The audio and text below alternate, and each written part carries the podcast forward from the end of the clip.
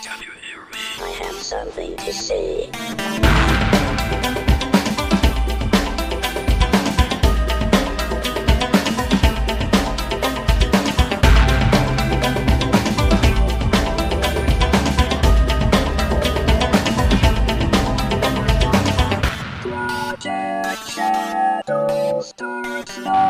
Hello, everybody, and welcome to this episode of Project Shadow. My name's Charlie. You might know me better as sci fi fantasy writer C.E. Dorset, especially if you've read my new book, Crucify My Love. It's out. It's good. I love it. Hopefully, you love it too. Anywho, I, I'm almost upset that I have to talk about Star Trek today because I'm in a very good mood. I've actually smiled today, unprompted. And if you're a fan of this show, you know that that's like not a normal situation or place for me to find myself in. But it's Monday, so yeah, it's time to talk about Star Trek Discovery. Episode 12 Through the Valley of Shadows. Because it's an episode that they made. I feel like I say this so much that I really need to just record it and play it back every time I say it. That way I don't have to say it every time. But I, I didn't hate season one. I think it had its flaws, but I didn't hate season one. I kind of liked it. And I've been enjoying season two a lot. And then this episode happened. And this. uh, this is really the most season one, season two has been so far, and that does not make me happy. It, it wasn't a ter- I can't say it wasn't terrible. It, it it wasn't horrible. It wasn't a horrible episode. It felt like filler. It felt like they got their season cut in half this season. They're only getting 14 episodes. And they wrote it all out and they only had 13 episodes and they went, "Oh crap." Well, can we just I don't know, do a thing and then that will be the episode? Yeah. No, that that's that's what they did. And we're going to have to go into the spoiler zone so I can talk about it. So, if you have not watched Star Trek Discovery, episode 12, Into the Valley, I'm sorry, in, Through the Valley of Shadows? Through the Valley of Shadows, and you don't want to get spoiled, it's incoming spoilers in five, four, three, two, one. I'm going to save the best part for later because I want to end on a happy note because I'm in a good mood and I, I feel like a lot of the stuff I'm going to talk about in this episode is not going to keep me there and I want to end on a good note. And there, there, there was one bright, shining moment in this episode. Literally a moment, but we'll, we'll get to that. And that'll be towards the end. So basically, the plot of this episode is weird things are going on. Oh, there's a signal over Boreth. So let's go to Boreth. Oh, but we can't go to Boreth because that's where Tyler's child is. And so Tyler tells Michael, and then. Yeah, it. it so everybody finds out that L'Rell and Voq, because we have to keep them separate, like they're two separate people, because I really feel like they're doing a weird transition joke with this because like even L'Rell in this episode talks about how she can be more than one thing and yeah it, it okay so anyway that's where he, the child is and it, it's got a Klingon monastery and the Klingon monastery is there to guard time crystals because we now have time crystals and they need a time crystal because the one that was in Michael's mom's Red Angel suit got destroyed. And so they need to get their hands on a time crystal so that they can try their plan of sending the sphere data off into the future and if you're like me and you remember Calypso, I think you have an idea where this is going. Calypso being the short trek that they did where the Discovery is abandoned somewhere in the future and has its own AI that makes itself a body so it can dance with a human. Yeah. That's probably going to come up at some point, isn't it? Anywho, so they. Voq is dead. Tyler, being Voq, is dead. So Tyler can't go down to the planet because nobody can know in the Klingon Empire that Tyler's not dead. Okay, that makes sense. L'Rell can't go down to the planet because she's only the Chancellor of the High Council and has absolutely no say over what happens in the Empire. Well, technically just within the monastery, but yeah. Okay. So we need to send somebody else down, and of course, Captain Pike agrees to go down to the planet because, yeah, you know where this is going, don't you? Bunch of time crystals, yeah. So the, he goes down to the planet and meets Vulcan L'Rell's son, who's now like in his 30s. Because wibbly wobbly, timey wimey bits. And while he's explaining that, Pike gets to watch a tree grow because that was really cool when Scott in in uh, I don't I just I don't know why they did this episode. Anyway, so Pike goes into the room with the time crystals and he has to get a time crystal, but he has to pay for it, and most people can't take what happens there because they lose their mind or die. So he grabs onto the time crystal and sees his face get melty and then he sees himself in the chair, and his face is still melting, and he starts screaming. And Vulcan L'Rell's son turned to him and go, The future is not yet set in stone that you've seen. But if you take the crystal, then there's nothing you can do to avoid it. Because, yeah, that's how time works. You, you make a satanic pact with a glowing crystal, and I don't know. I guess these are the same crystals the Sith use in their lightsabers because you have to make some kind of Faustian deal in order to use them. I don't know.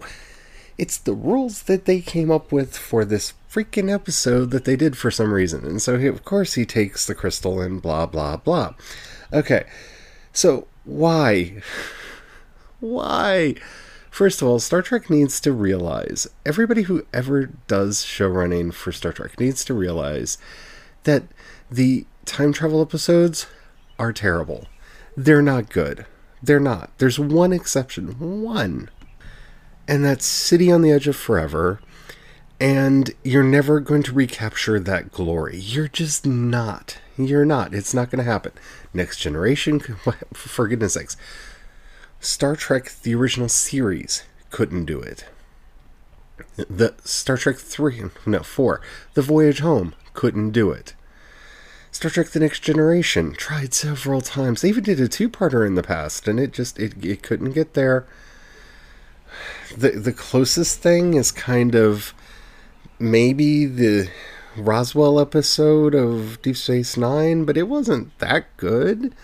So yeah, th- there was some entertaining stuff that they did on Voyager, kinda ish with the time travel. I, I like the time police. The time police was really cute idea, and I just find myself wondering where the time police are during this whole thing because they definitely should have shown up by now. Like, really, really, like, I'm serious.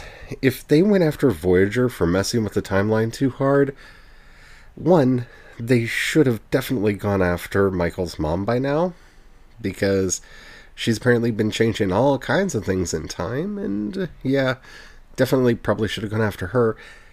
And now Discovery is going to be doing something with. Anyway, let's leave the time cops out of it, and also let's remember that the whole temporal Cold War was the stupidest part of Enterprise and one of the reason reasons why Enterprise just didn't work. And finally became a good show when when they dropped all that. Season 4, very good. Very good. Season 4 of of Star Trek Enterprise is so good. But it, the temporal Cold War is like over, and we're not going to deal with it anymore. We're going to deal with other things because we're finally going to do Star Trek. Time travel does not work for you, Star Trek. It is not a good look on you. Don't do it. Stop doing it. Please stop doing it. But of course, you continue to do it.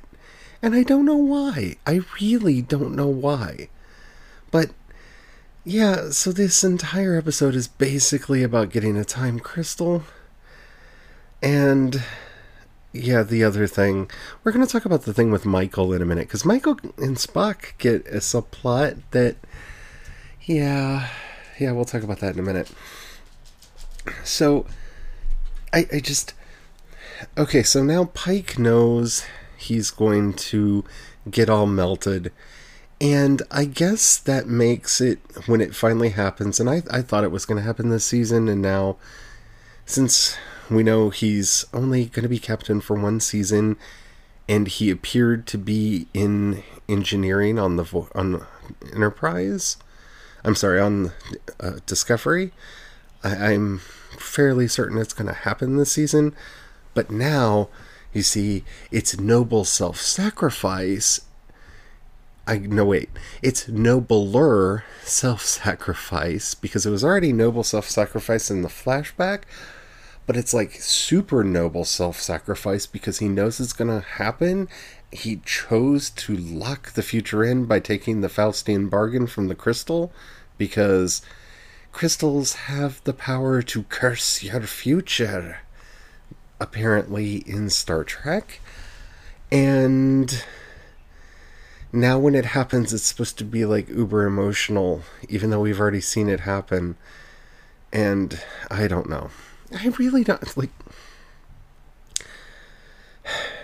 it's the one thing that we knew about pike that i figured they were going to have us experience in this season. But i i i had gotten myself fooled into thinking that they weren't going to do it that Pike was going to go back to the Enterprise and it was going to happen off screen and it would be something we hear about in a later season because they're not going to kill their captain every season. I mean, think about it. They killed two in season one because Philippa Georgiou gets killed and then Lorca gets killed. And now we're going to melt Pike. Because, of course, we are which now makes me all kinds of mixed feelings because I was really excited about the idea that Rebecca Romijn's Rebecca Romijn Rebecca Romijn would come in with her number one character and be the new captain of the Discovery because that would be awesome. Because it's Rebecca Romijn, and if you don't love her, I just don't understand. I really don't because I love her. she she's such a good, fun actress in everything that she's in. But okay, now I don't know if I want that to happen because that kind of sets it up that if she's the captain in season three, they're going to find a horrible way to kill her by the end of season three or melt her or something. And I don't want that to happen. I, I don't this is one of those moments where I, I just want to shake the writer's room. Like, I want the writer's room on a gimbal so I can just shake the whole thing like it's the bridge of the Enterprise being hit by photon torpedoes because I don't understand what you were thinking. Why did you do this? Why? Pike was a good character. I didn't need to see his freak out face when he finds out that he's going to melt like a candle. I, I didn't need that. You could just have him melt like the candle uh, at the end of the episode, like you had originally, at the end of the series, like you had apparently planned all along. I just, you took all this time, all this time, just for that. And if you're wondering why I've talked about it this long, it's because I know quite a few of the people that listen to this these episodes don't actually watch the show, and I want you to get that feeling for how much of the episode it took up. That's not true. It just really bothers me that they did this.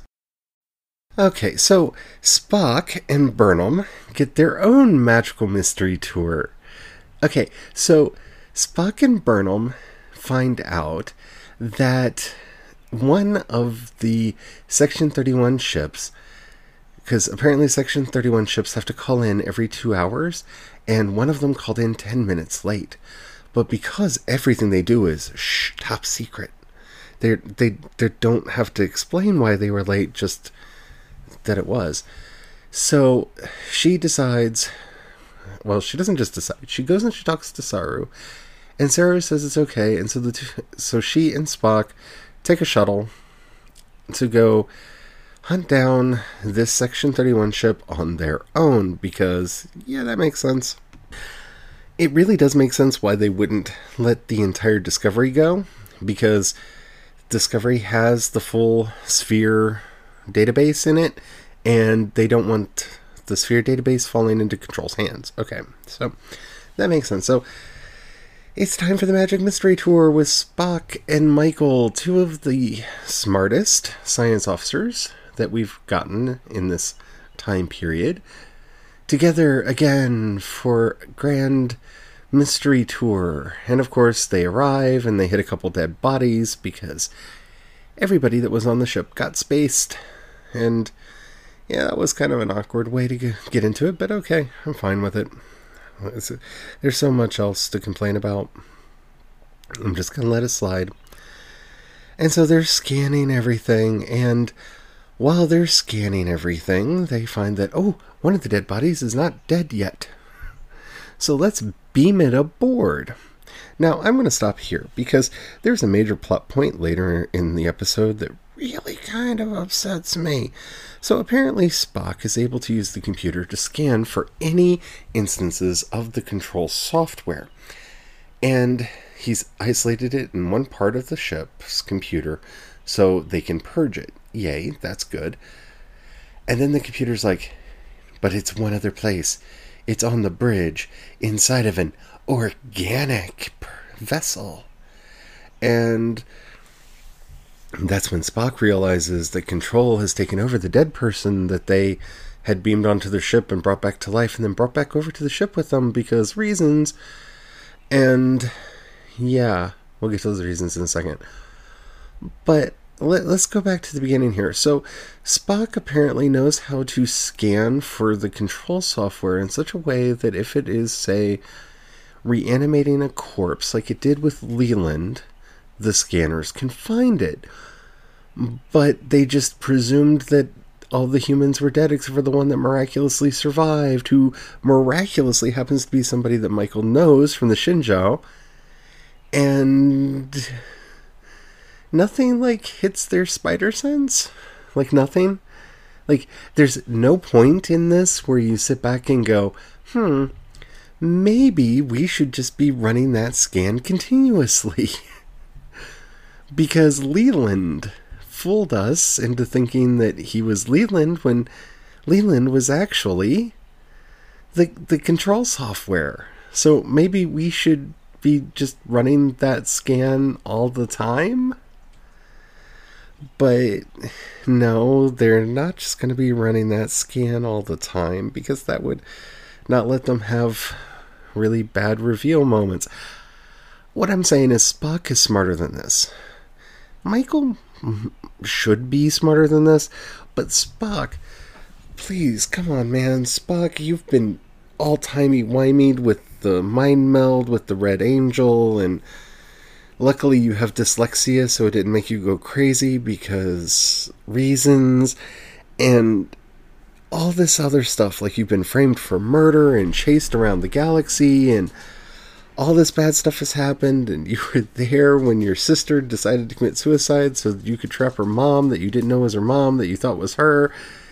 And then you were there when Leland betrayed everybody, and yet you're not suspicious about the one person who happened to survive after being spaced, who happens to be somebody that Michael knows from the Shenzhou, so that she would trust him and then take none of that. None, none, so, absolutely none of that was suspicious to you.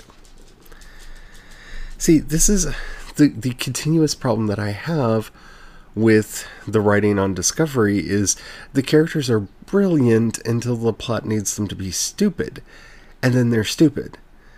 Like, really, really, the one person, just basic statistics should have told Spock that something was wrong. What are the odds that of all of the people that were on that Section 31 ship, the only survivor just happened to be somebody your sister knows? Just just pure happenstance. We're just going to let that slide. Why? Uh, mm. Anywho, so of course, we find out that Control staged the whole thing because Control wants to put its little Oogie Boogies into Burnham so that Burnham can be her little its a little zombie so it can get back onto the Discovery because the Discovery is not running the continuous search that Spock apparently knows how to run that found the control zombie on the bridge while they were on the section 31 ship that that apparently isn't happening on Discovery like 24 7 because, you know, I would be running that on the Discovery 24 7 because, you know, Leland was on the Discovery when he, you know, you, you've had two control spies on your ship. I mean, yeah. Anywho, and I'm still not convinced that the little buggies did not get into Michael, but yeah, Spock magnetizes the floor so the nanites can't move anymore, and yay, everybody's saved. And we learn nothing. We learn nothing. Like, there's no point in it. I, I, I guessed that Control would be trying to take over all the Section 31 ships. And this episode hinted at that, and then, of course, the next time basically said it flat out. So I'm not really surprised by that. But so the two fo- spo- the two filler parts of the episode, which actually took up the most of the episode because Captain Pike was kind of the A story, Spock and Michael were kind of the B story. And then the C story is this really like we get two scenes one where Stamets is sitting in the mess hall and Reno because Jet Reno's back and that's awesome. Jet Reno comes up and starts telling him that they need help with figuring out how to use the time crystal and then Culber walks in and Stamets gets all lost puppy dog and decides to walk out because he's still in love with Culber.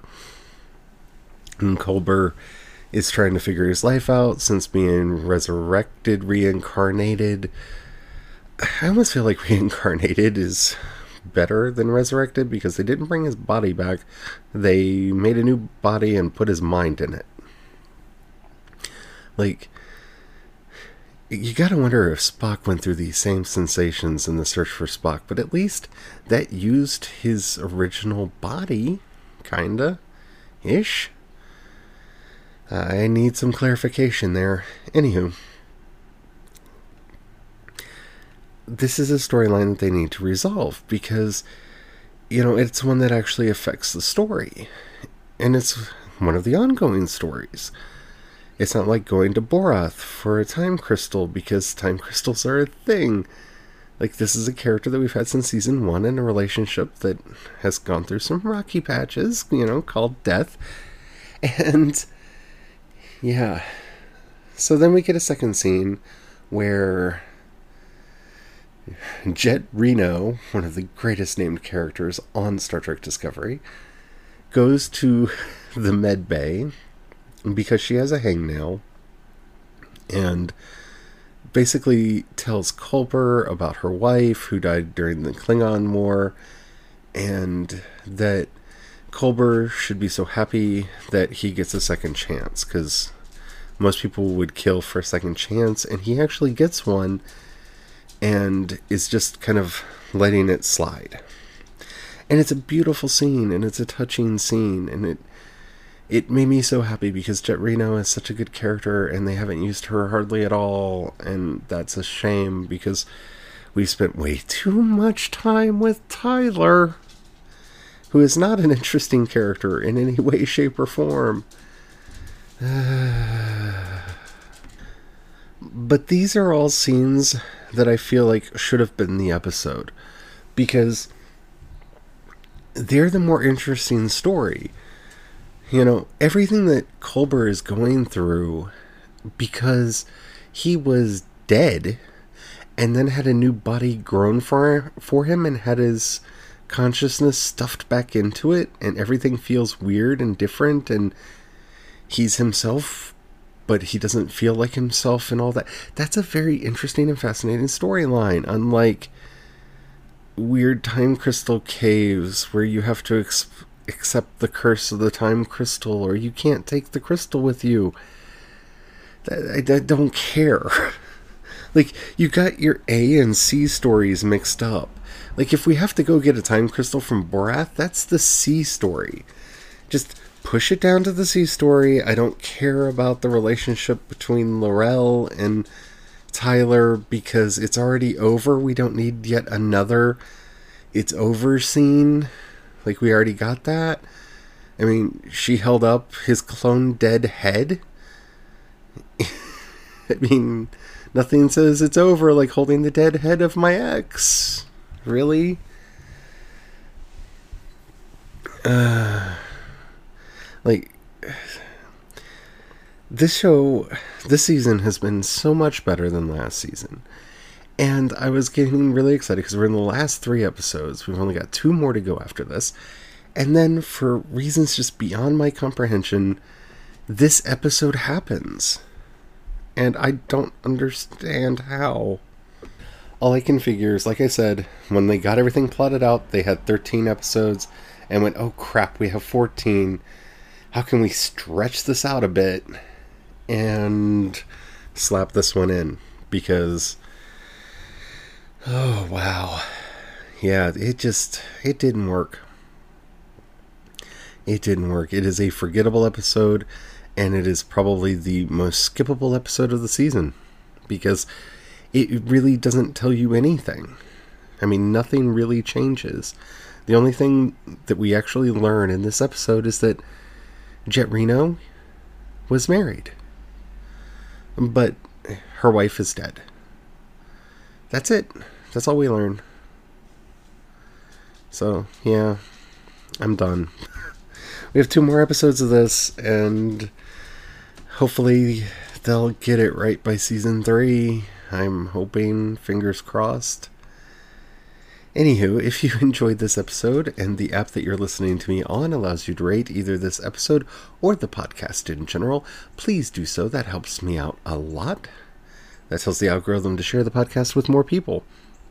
If you've got a dollar you can throw my way, down in the show notes you'll see a link for Anchor Community Support. If you click that, you can join the project at the $1, $5, or $10 levels.